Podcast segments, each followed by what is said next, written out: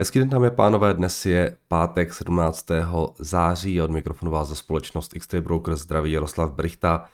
Máme za sebou docela normální, nezajímavou sánci. Včera ty indexy, ty indexy se plus minus držely. Vidíte, že S&P 500 nějakých minus 0,16, Dow Jones minus 0,18, Nasdaq nějak plus 13%, takže tady se nic zásadního nedělo a v Evropě v podstatě taky ne, tam jsme rostli na všech indexech, ale bylo to většinou pár desetin procenta s výjimkou teda snad IBEXu, který dostal více než procento. Eh, celkově ta včerejší sánce nebyla eh, na fundamenty nějak extra bohatá. Co stálo za pozornost, tak byly ty malobchodní prodeje, která teda, které teda rostly v Americe o 0,7%, čekalo se, že se propadnou o 0,7% a jádrové malobchodní prodeje rostly o 1,8%, čekalo se, že se propadnou o 0,1%, takže tohle byl určitě docela dobrý report, navzdory té deltě, tak eh, malobchodní prodeje v Americe Eh, byly docela silné a rostly hezky. Já mám tady ten report, abyste se tak jako mohli podívat, co rostlo, co nerostlo. Eh, takže tady máme ten 0,7, vidíte, že eh, hodně teda zaostávaly ty prodeje automobilů, které se propadly o 3,6% mezi měsíčně, takže to jsme v podstatě viděli na tom CPI, které, kde, kde ty prodeje automobilů klesaly respektive ceny těch automobilů klesaly. Eh, nábytek plus 3,7, elektronika minus 3,1, stavební materiály 0,9, potraviny 1,8 a tak dále a tak dále. Co tady ještě máme zajímavého? No, v podstatě nic. Eh, kdyby vás zajímalo, jakým způsobem zhruba eh, vypadá to složení těch maloobchodních prodejů, tak celkově za těch 8 měsíců letos už eh, ty maloobchodní prodeje dosahovaly 4,8 bilionů dolarů a největší položkou jsou tam právě eh, ty prodeje automobilů a nějakých prostě náhradních dílů, což je 1 bilion. Takže téměř pětina, eh, no více než pětina z toho celku, celku jsou prodeje automobilů, pak ten nábytek nějakých 94 miliard, elektronika 60, stavební materiály 325 miliard, potraviny 586 miliard, zdravotnictví 249. To říkám pro všechny na Spotify, jo, co, co nevidíte, co, co nevidíte, uh, tu tabulku. A třeba oblečení 183, takže opravdu velkou část, velkou část tvoří především ty, uh, ty prodeje automobilů a to je právě ten rozdíl mezi uh, těmi celkovými prodejemi a tou jádrovou a těmi jádrovém, jádrovými prodejemi, které jsou ošetřeny právě třeba o, o ty prodeje automobilů. Tak, ten má bylo v tomhle tom jasno. Jinak byly tam ještě další reporty. Měli jsme tam Filadelský Fed Index, který rostl o 30, teda na 30,7 bodů, čekal se 18,9 a claimsy ty mírně zklamaly, ale nic zásadního. Zásoba, zásoby zemního plynu v Americe rostly, což teda byl důvod, proč ten zemní plyn taky včera trošku skorigoval. Když se mrkneme, tak eh, ne, že by klesal nějak moc, ale jsme na nějakých 5,2 dolarech, byli jsme na 5,5. No, jinak z dalších věcí, eh, co se děje, tak eh, samozřejmě ta nervozita okolo Číny a celkově to zpomalování čínské ekonomiky docela nepříjemně doléhá na železnou rudu. Ta teda s tou dodávkou v Číně už se propadla na nějakých, co tohle je, 128 dolarů za tunu, přičemž ještě v červenci byla na 210 dolarech, takže um, tady docela jasný signál eh, toho, že ten trh se uh, nějaké dalšího zpomalování čínské ekonomiky rozhodně obává. No a potom, co jsem chtěl ještě zmínit, tak ještě se zase vrátíme k té situaci v Evropě, protože eh, rostoucí ceny energií vedou k tomu, že se v Evropě začíná už, že se začínají zavírat už některé fabriky. Včera vyšly zprávy o tom, že v Británii se zastavila výroba ve dvou velkých továrnách na hnojiva, právě protože prostě ceny zemního plynu a elektřiny jsou, jsou příliš vysoké. Společnost, která je v Evropě provozuje, je prý zodpovědná za 40% domácí produkce hnojiv, takže to není nějaká malá, malá fabrika s tím, že samozřejmě, když jsem se díval na ty ceny zemního plynu v Evropě, eh, to je to TTF, to je ten holandský hub, tak ty momentálně dosahují nějakých 21,5 dolarů za MMBTU. To je jenom pro srovnání, jo, v, v, tom, v té Americe to je 5 dolarů, 5,2, takže opravdu uh, obrovský rozdíl mezi, mezi tou Amerikou a Evropou. A um, v Evropě ty ceny byly vždycky vyšší, ale ten spread se tam jako zásadním způsobem rozšířil v těch posledních měsících. Tak. No a pak tady mám ještě jako poslední zajímavost jenom pro vás. Jsem vás tak eh, AMC uh, eh, Entertainment oznámili, že koncem letošního roku uh, budou přijímat platby v bitcoinech a ještě krátce potom zveřejnil CEO Adam, AMC Adam, Adam, Adam Aaron, Aaron tady to máme tweet, ve kterém v podstatě oznámil, že společně s Bitcoinem teda budou přijímat i Ethereum, Litecoin a Bitcoin Cash. Takže proč to ukazuju jenom tak jako pro zajímavost, jo? ono fakt, oni asi fakt hodně chtějí investice toho retailu. Jo? Ještě by mohli, ještě by mohli udělat nějakou losovačku třeba od Teslu nebo letenku od Virgin Galactic, aby přilákali ještě mnohem více těch retailových obchodníků, protože ten jejich business model uh, zdá se být docela jednoduchý. Prostě maximální hype kolem těch svých akcí a ty pak retailu prodávat, co se do nich vejde, což jim teda zatím funguje nádherně, protože když se podíváte na, ty, na ten objem akcí, které momentálně oni mají, tak ten se teda zvýšil v těch minulých kvartálech uh, opravdu astronomicky. Jo. Když se mrkneme, tak aktuálně AMC má nějakých 513 milionů, milionů akcí, to je Q, Q2, Q1 to bylo 450, Q4 2020 224, Q3 109, takže prostě teď, teď, teď ti uh, pom, jako nějakým způsobem pomoct těm akcím držet se nahoře, uh, aby tím, že prostě oznámí krypto, a uvidíme, kolik se budou prodávat akcí v, tě, v tomto čtvrtletí.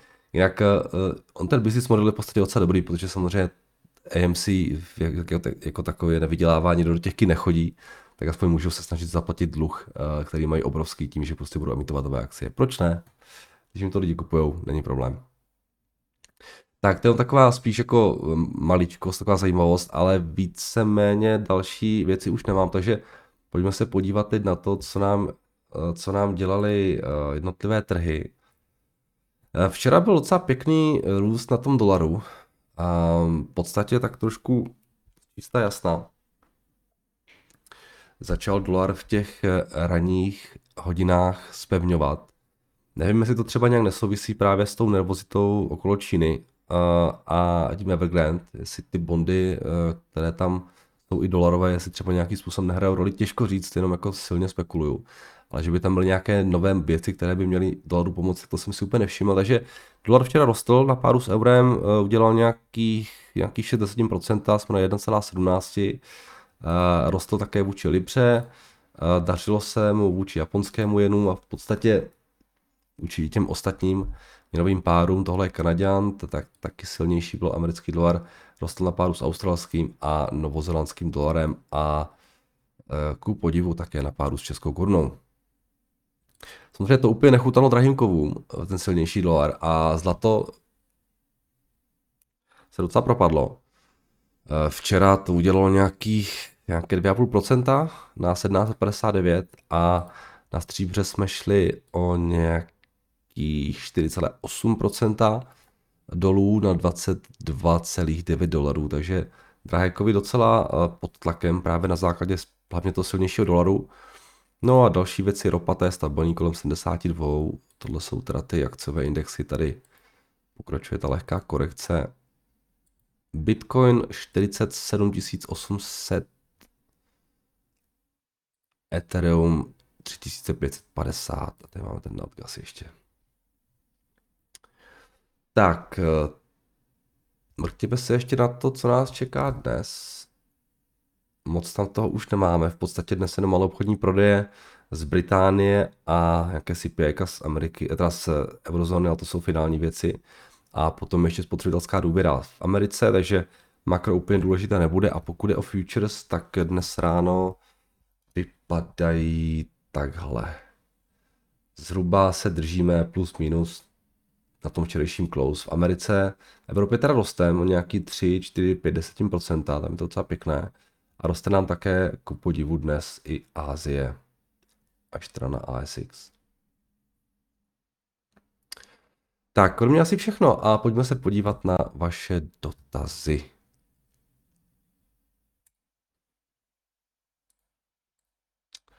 Tak, zdravím jedno, můžete se podělit o vaše poslední změny v portfoliu a co Bristol Myers naplánujete při pokročujícím poklesu dokoupit díky. Eh, Petře, tak těch změn naprosté minimum. V podstatě jsem nic nedělal. Uh, rozhodně jsem nic nepřikupoval. Měl jsem tam uh, lehký prodej a zbavil jsem se té malé pozice v tom A2 Milk teď nedávno, protože prostě mi to nějak, tam se asi trošku ukvapil a nějak mi to úplně nesedí, nějak úplně nemám z toho dobrý pocit. Takže to jsem dal pryč, ale místo toho jsem nic nepřikoupil zatím a v podstatě čekám. Jo. A čekám, co bude. Nějak se mi úplně nechce do toho trhu hrnout. Takže v podstatě mám v plánu teď sedět na rukou pravděpodobně i jako delší dobu, dokud se něco nestane. Jo, jsem se s tím portfoliem spokojený a já už delší dobu, ty změny, co tam dělám, jsou fakt jako spíše kosmetické, takže, takže zatím nic. Ty Bristoly možná jo, uvidím, ale zatím jako vyčkávám.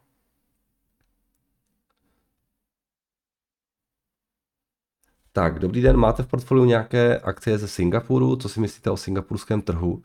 Líbí se mi například microcap rodinná firma Koda LTD s hezkým PE ratiem a dalšími ukazatelemi. Můžete se na ně podívat v Bloombergu. Když tak mi o ně, Michale, prosím vás, napište trošku něco víc.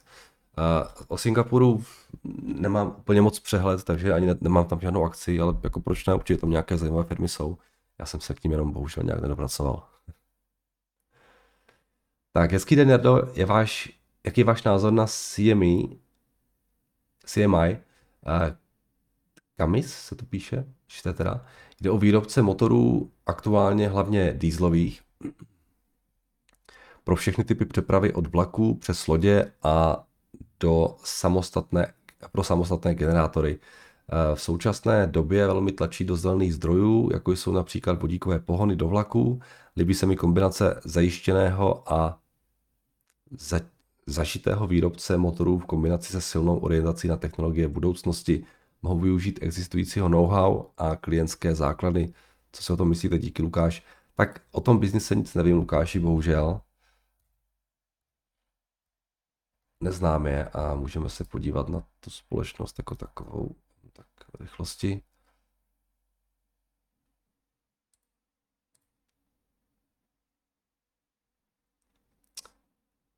Tak, tržby nějaký 23 miliard. Net income nějaké 2 miliardy, takže ten business jim krásně šlapé. Že by byly nějak jako závratně rostoucí, růstový, to se říct nedá, tak to je v tomhle tom biznise asi pochopitelné. Když tady rostou nějaký 23% letos, což souvisí ale s tím, že v tom minulém roce byl covid. Každopádně dělají nějaký dvě, něco přes ty dvě miliardy. A free cash flow mají víceméně podobné, takže krásně šlapající biznis. Prostě ani nemají moc velký dluh, to je, to je všechno v pořádku. A ten multiple nějakých 15, 14, což je asi v naprostém pořádku. Jo. Takže um, ta valuace je úplně OK. Ani nějak, řekl bych, extra drahé. Možná trošku dražší, pokud by tam ten růst nebyl takový, jak je predikovaný tady v tom roce 2020, 26 miliard a 2,6 miliard net income. Pokud by to bylo takhle, tak je to si myslím úplně fajn, pokud by to nebylo, tak, tak je to možná lehce dražší, ale pěkný biznis takhle na první pohled. No, jenom bohužel ty ceny už prostě všude jsou. Jako, už nikde nenajdete nějaké, nějaké větší slevy, obzvláště v Americe, takže. Ale proč ne? Jako, takhle to vypadá hezky. Pěkně, čistě. Takhle prostě vypadá stabilní, zajetý, fungující biznis. Tak, k těm cenám elektřiny myslím si, že v dalších letech na dnešní cenu, jo, to je spíš taky komentář k elektřině, takže si, tak, si to přečtěte. To není dotaz, ten taky koment k elektřině. Každopádně díky Pavle, já jsem ho četl. Já to přečtu. Myslím si, že v dalších letech se na dnešní cenu bude vzpomínat jako na přátelsky nízkou, protože od příštího roku má Německo začít stavovat své jaderné elektrárny a narazovat je čím. Samozřejmě plynem a dovozem, pokud se tomu v případě elektřiny tak dá říkat, při a podobném bezvětří, pak problémy s dodávkou elektřiny je v Británii, ale v Německu musí znamenat jen její vysokou cenu, ale mohou začít ohrožovat stabilitu celé evropské elektrické soustavy, což může v horším případě končit blackouty. A k této nervozitě ještě přispívá to unijní zařízení a náhrada spalovací motorů na elektrické a tak dále, tak dále. OK, jo, jasně. Tak, zdravím do inflace roste, společnosti zaměřené na zlato klesají. Eh, všetky, čo sledujem, AU, KGC, FNV, Barry Gold, neměly by též růst. Eh, chápem, jsou to cyklické společnosti, ale teraz by som očekával rast, ne pokles kvůli inflaci. Můžete pozrieť KGC, děkuju. Um, tak samozřejmě, že ty společnosti klesají, protože klesá cena zlata. Včera to zlato ne, ne, neklesalo ani tak kvůli inflaci, ale kvůli tomu silnějšímu dolaru. Ale jinak už jsme se tady o tom bavili, jo, že zlato samozřejmě se chová až překvapivě slabě. Vůbec v průběhu celého toho covidu. Jo. Ta reakce na zlatě je taková dost vlažná. Což možná částečně souvisí s tím, že inflace je sice vysoká, ta inflační očekávání, respektive ty, ty výnosy Eh, v dlouhodobé jsou stále docela nízké, takže ten trh pořád tak nějak počítá s tím, že ta inflace je pouze dočasná, ale dlouhodobě ta inflace bude nízká. Takže to je jeden faktor. A druhý faktor je ten, že prostě ten dolar taky nějak výrazně neslábne. Jo. Takže tohle si myslím, že jsou důvody k tomu, že zlato a hlavně ti těžaři zatím jsou na tom tak, jak jsou.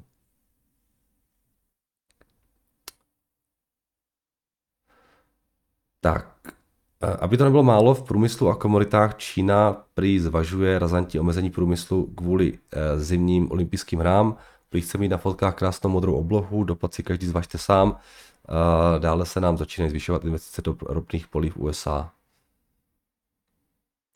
No jasně, ale tak jako Martine s tím omezováním produkce, ono to jako nebude tak horké, jo. Oni to dělali, i když byla ta olympiáda v Pekingu a to je víceméně pár dnů předtím, než to začalo, aby to nebyl takový smog, takže do, do zimy 2022 ještě času dost. A co ten Teladok docela vyklesal, vím, že když jsme to tu probírali, tak se vám pá, nápad líbil, mrtvem na valuace. Můžeme se podívat, já už jsem se ani další dobu nedíval.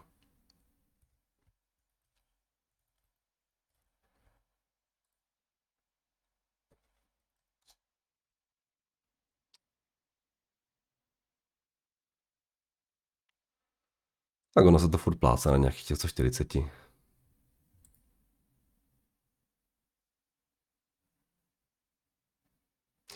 Já z těch nových akcí tak jako musím říct teď, pořád se tak nějak dívám na ten Palantir. Mně se strašně líbí ten biznis, ale nelíbí se mi strašně ta cena. Já si můžu pomoct.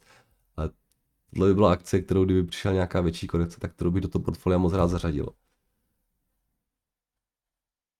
Z těch takových těch jako akcí, které jsou hodně nahypované, řekl bych.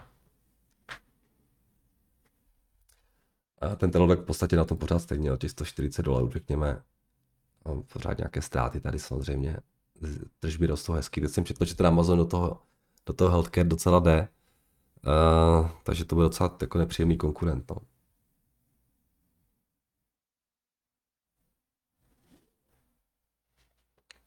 Nebudu to mít jednoduché s tím Amazonem. Tak tohle jsou všechny dotazy, ale já jsem prosím vás totálně zapomněl na maže mi to dotazy. A tak to musím teďka uh, napravit. Takže omlouvám se všem, které jsem tady úplně vynechal. Tak. Takže jdeme na to. Ahoj Jardo, na začátek blízké uzdravení. Uh, díky. Uh, mohl by si se prosím mrknout na společnost Fortum. Fortum je finská firma, která podniká v oblasti energetiky. Předmětem podnikání je hlavně výroba, distribuce elektrické energie a tepla. Provozuje jadernou elektrárnu, vlastní vodní elektrárny, které se nachází zejména ve Finsku, Švédsku, působí v Rusku, Německu, Polsku, Skandinávii. Společnost i akcie pěkně rostou, avšak do budoucnosti se očekává pokles earnings. Dle společnosti těž pěkně narostl. Zajímal mě tvůj pohled na, na fair price akcie, nakolko jsem v dané společnosti zainvestovaný. Fortum říkáte, finská utilities nějaká.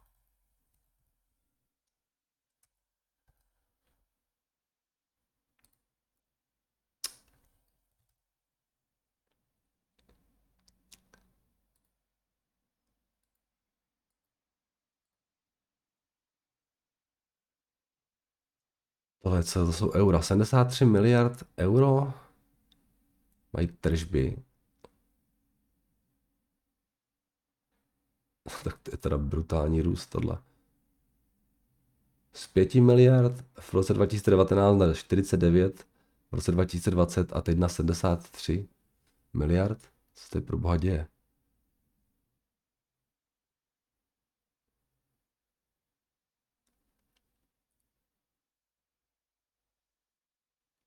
OK, tomuhle úplně moc nerozumím. Tady měli 5 miliard a net income 1,5 miliardy. Tady mají 73 miliard a net income 1,8. Já vůbec nevím, co se tady děje, omlouvám se. Jaké divné tohle. A možná tam došlo nějakému spojení nějaký společnosti, nevím, těžko říct, opravdu. Tady, tady si netroufám. Tady máte čísla, jestli vám to nějak pomůže, ale já, já tomu moc jako nemám co, co říct. Samozřejmě tím asi pomáhají ceny elektřiny, jestli se, jestli se nepletu. Bohužel víc vám tomu neřeknu. Tady mám další dotaz na elektrickou společnost. Uh, mohl byste se podí, prosím podívat na italskou energetickou společnost Enel. Uh, působí ve více než 30 zemích uh, v oblasti výroby a distribuce elektřiny, plynu a obnovitelných zdrojů. Jejíž podíl na výrobě neustále zvyšují, včetně ESG ratingu. Revenue i net income loni sice klesly, ale letos už zase se vrací nahoru. Dluh v pohodě, nevidím tam žádný větší problém. 25% drží italská vláda, no tak tohle může být ten problém.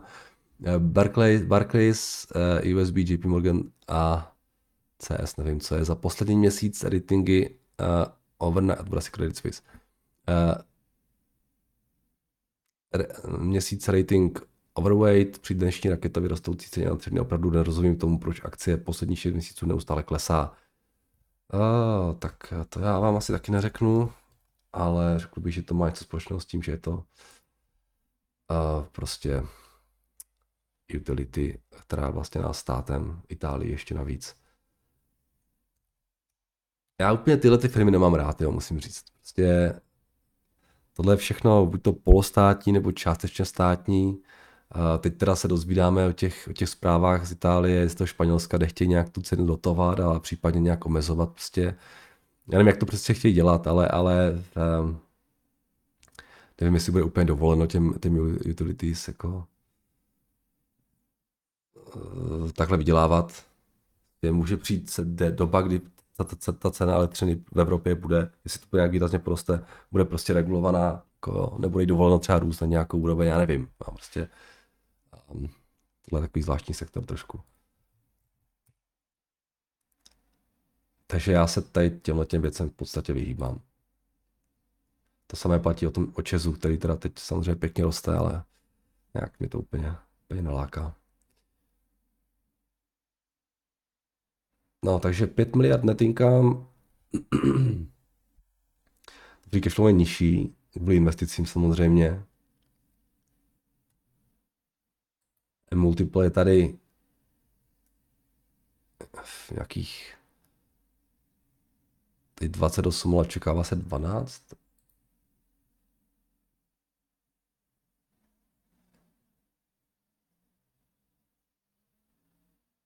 No, spíš nějaký 12, řekněme. 28, nevím, co, co, to, co to má být, jestli tam, z čeho to počítají. No, každopádně v 12 multiple pro tenhle ten typ biznisu, kde teda ten dluh jako není úplně malý, mi nepřijde nějak jako extra atraktivní. Jo, nevím, nevím, proč nemají trošku ty zisky vyšší, tady ty predikované, vzhledem tomu, jak nám roste ta cena elektřiny ale trh počítá s tím, že ty zisky víceméně budou na těch 5,5 miliardách, 5,8 miliardách. Nějaký růst tam je, ale že by to bylo nějak jako zásadní, to asi úplně ne. Svá jenom pro zajímavost, jak se vyvíjí ty zisky toho Česu.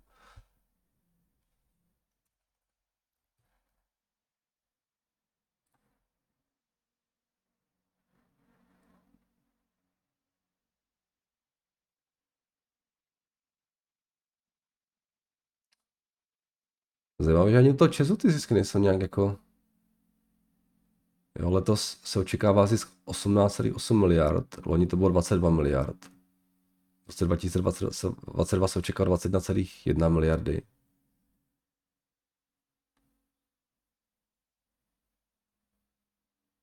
nevím. Čekal bych, že tam budou ty zisky trošku větší, kvůli té vyšší ceně elektřiny, ale nevím, úplně ten sektor nesleduju, takže pokud na to máte někdo nějaký názor, čím to je, nebo jestli ty odhady jsou trošku mimo, zajímalo by mě. Já, já úplně se to nevyznám, takže těžko to nějak komentovat. Jdeme dál.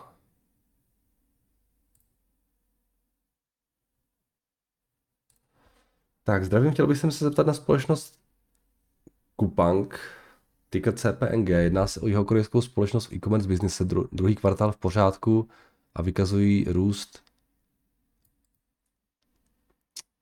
Víte co, zkuste mi o tom taky trošku rozepsat, jo? Tady jste mi k tomu nenapsal nic, co pořádně dělají, jenom že jsou v e-commerce businesse. A já se nepodívám, no, okay. Uh, od IPO cena za akci pěkně vyklesala, chtěl bych se spýtat, při jaké ceně je to must buy. No to vám právě neřeknu, protože já ani nic nevím. Uh, ani bych vám to neřekl, bych o ní věděl hodně sice, ale, ale jako je potřeba trošku se rozepsat u těch věcí. CPNG. E-commerce business, když mi napíšete, tak jako to si dokážu představit spoustu věcí.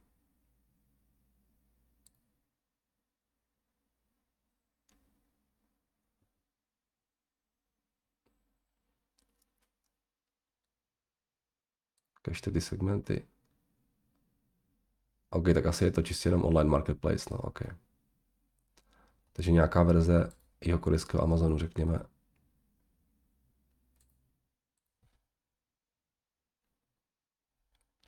No růst je tam pěkný, uh, nějaký 12 miliard tržby, letos očekává 19, potom 27, takže to je jako, jako super rychle rostoucí biznis.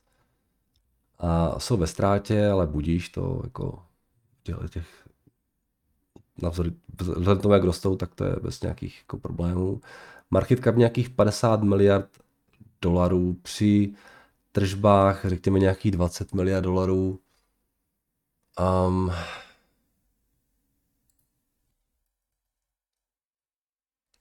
jestli to dělá ta cena. Měli IPO teď někdy?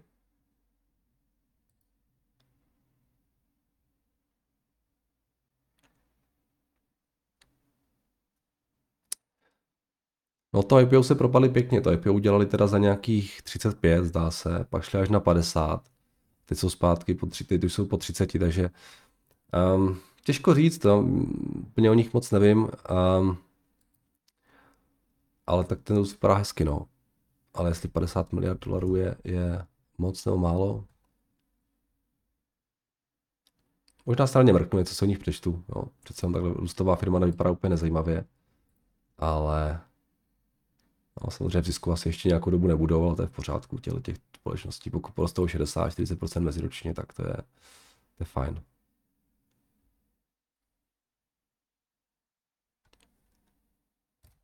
Jdeme dál. Tak, ahoj Jardo, zajímal mě tvůj pohled na First Cash. Je to klasická zastavárna působící v USA, v Mexiku a Jižní Americe. Společnost momentálně expanduje do Jižní Ameriky, kde nachází vhodné zastavárny k akvizici. Fungování zastavárny není třeba komplikovaně vysvětlovat, lidé přijdou do zastavárny, protože nemají peníze a nechají si u nich zastavit zlato, stříbro a tak dále. Eh, First Cash jim půjčí peníze a z toho společnost profituje. Negativní zprávou pro společnost bylo, když se lidem rozdávali peníze, lidé začali chodit do zastavárny a vyplácet se z závazků. Pozitivní zprávou je, že má dobrou návratnost na investovaný kapitál, celka 15 až 20 Chápu dobře, že návratnost na investovaný kapitál je například u této společnosti řízení zásob zboží, šperky, zlato, elektronika. Eh, prosím, eh, prosím, podívej se do Bloombergu, jak to vidí v příštím období. Tak eh, já tyhle ty si to konce pamatuju.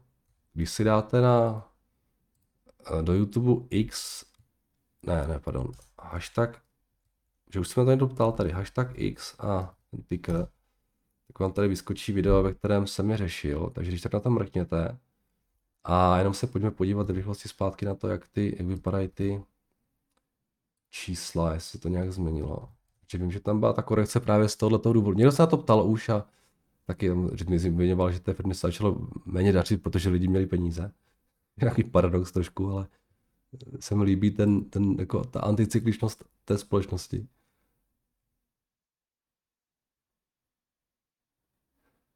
Takže tady je očekávaný net income nějakých 137 milionů a pak 150 letos a příští rok. A to by znamenalo, že ten multiple tady je docela jako vysoký, no, 28, 26.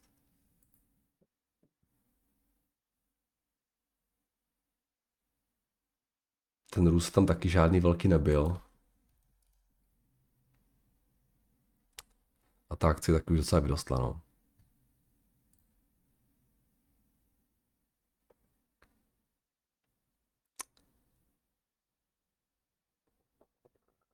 Je fakt zajímavý typ z biznisu tady tohle. Opravdu, čím hůř, tak tím lépe pro ně. V podstatě pro tenhle ten biznis by mohla být ideální situace nějaká dlouhá, pozvolná recese. Ne nějak úplně jako silná, jako byl třeba covid, ale taková, taková, taková stagnace, třeba s trošku vyšší tou inflací. Jo, zajímavé, zajímavý biznis. No, ale jako levní úplně nejsou, no. Tak jdeme dál.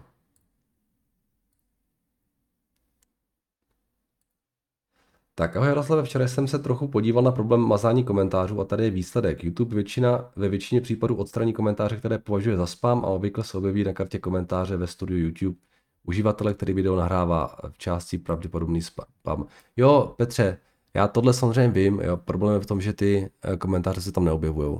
Já jsem to i zkoušel s jedním z vás, jsme to testovali, kdy on napsal nějaký komentář, eh, YouTube ho smazal, já jsem ho tam nikde neviděl a přitom ten člověk nebyl jako, jako zabanovaný, já tam nikoho nebanuju, jenom lidi, co tam dávají nějaké reklamy. Takže ten komentář se tam prostě neobjevil. A pak ten samý komentář zveřejnil pod jiným svým účtem a ten tam byl, takže já to fakt nerozumím. Tohle, tohle, tohle vím, co tady píšete. Ale bohužel to nefunguje. Tak, tady máme ještě od Jurajekte uh, Iberdrole. Uh, Pokračujeme na můj včerejší dotaz ohledně Iberdroly a omlouvám se, že jsem víc nenapsal, předpokládal, předpokládal jsem, že ji znáte. Iberdrola, co se týče tržní kapitalizace, tři, tržní kapitalizace necelých 70 miliard euro, druhou největší evropskou elektrárenskou společností pro italském Enelu. Já ty elektrárny v Evropě fakt jako vůbec nesleduju, takže nemám úplně přehled. Eh, Iberdrola je nejzelenější elektrárnou elektrárenskou společností v Evropě, kromě Španělska vlastní elektrárny v Americe, USA, Brazílie, Mexiko a také ve Velké Británii. 55% produkce má z obnovitelných zdrojů, 20% z jádra a zbytek z klasických, hlavně paroplynových elektráren. Finančně nestojí špatně, ale to vy posoudíte lépe než já. Současný problém Iberdroly, kromě regulačních rizik, vidím v tom, že více než polovinu obnovitelných zdrojů má ve větrných elektrárnách. Jak vidíme, v západní, Evropa, v západní Evropě moc nefouká, když ale vítr se vrátí, může vyfouknout i cenu Iberdroly do vyšších úrovní. K těm regulačním zásahům moc nerozumím, jak může v demokratickém státě vláda sáhnout na zisk soukromé firmy. tak eh, třeba daněma? Samozřejmě, že může, to dělají, každý, to dělají všude pořád. A mohl byste Bloombergu nám ukázat a hlavně zhodnotit současný stav firmy, případně nám eh, prorazit, eh, prozradit váš názor na její případný nákup. Děkuji za vaši práci, Juraj. Jo, jdem se na to podívat. Já jsem včera, uh, mám pocit, se na ně vlastně ani nepodíval moc, takže ty čísla.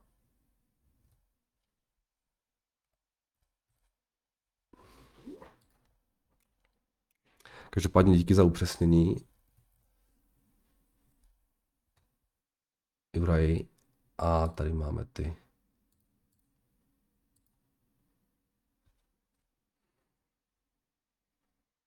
Tak 59 miliard market cap, dluh teda nějaký 49 miliard, 35 eh, miliard tržby, 3 miliardy net income.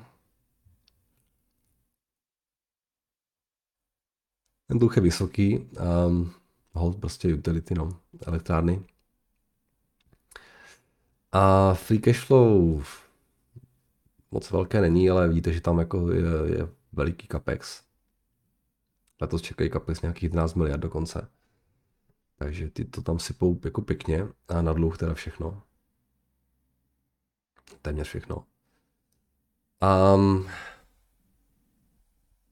tam vidět docela jako asi nadstandardní růst, eh, co se Evropy týče. A ty multiples teda nějakých 18, 16, 14, no. Já nevím, mně to nepřijde nějak jako extra levné, já si nemůžu pomoct, jo. Vzhledem tomu dluhu samozřejmě, jo.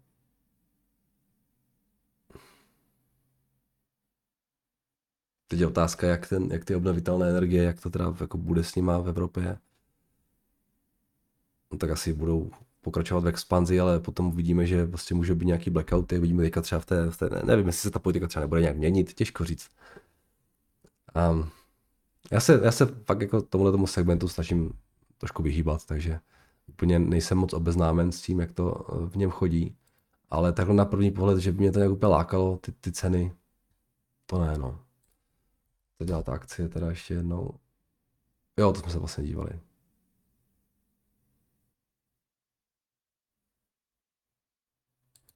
No, já to nechci moc jako hejtit, jenom prostě mě to úplně moc nesedí, ale to je prostě můj problém, no.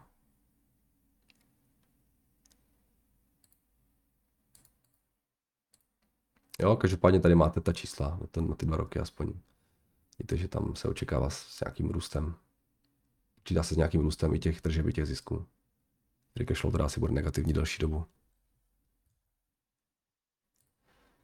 Tak, poslední, eh, dobrý den, chtěl bych se zeptat na společnost Europcar Mobility Group. Poskytuje služby požičování osobních automobilů, společnost ponuká pronájem a sdílení lehkých užitkových vozidel. Společnost je aktivní ve více než 100 krajinách světa prostřednictvím vlastních prevádzok, franšízantů a partnerstvěv. Hlavními trhy společnosti jsou Německo, Spojené království, eh, Británie, Francie a Itálie, Španělsko, Austrálie a tak dále. A konzorcium vedené německou automobilku Volkswagen v současnosti ro- rokuje o koupi společnosti Europcar v rámci dohody, která by ocenila vlastní kapitál francouzské společnosti zhruba na 2,5 miliardy euro. Market cap je 2,5 miliardy, ale vysoký dluh na hodnotě takmer 1000%, cena akcie půl eura. Je to konec společnosti nebo vhodný čas na nákup? Fů, co já vím. Europka říkáte?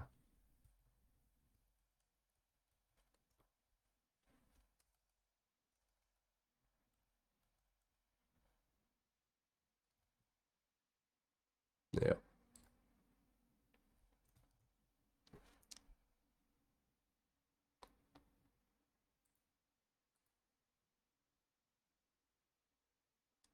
No, takže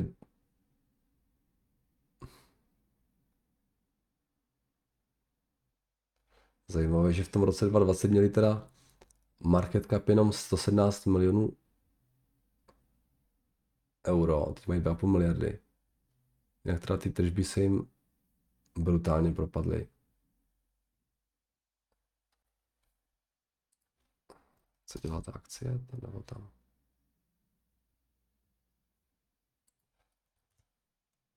Nevím, těžko říct, tam nějaké teda, něco s tím Volkswagen tam ještě je. Um, ale mě nepřipadá jako nic jako super atraktivního. Jo. Vidíte, že v podstatě nebyli v zisku. Uh, loni předtím byli teda v nějakém zisku 100 milionů, což by odpovědělo nějakém 25 násobku. A to jako vůbec mě úplně moc naláká. No ten dluh je obrovský tady. Se divím, jako, proč to má tak velkou, velký market cap, ale možná je to tím, že ten Volkswagen tam chce nějak vstoupit. Nevím, tohle se moc nelíbí. Tak jo, teď vše, takže děkuji za vaše dotazy a pište samozřejmě dál, uslyšíme se opět zítra, a takže poslouchejte nás na Spotify nebo Apple Podcast nebo na Google Podcast a pokud vám YouTube maže dotazy, tak mi můžete napsat sem do maže mi to dotazy zavináč gmail.com. Tak se mějte a hezký víkend a v pondělí naslyšenou.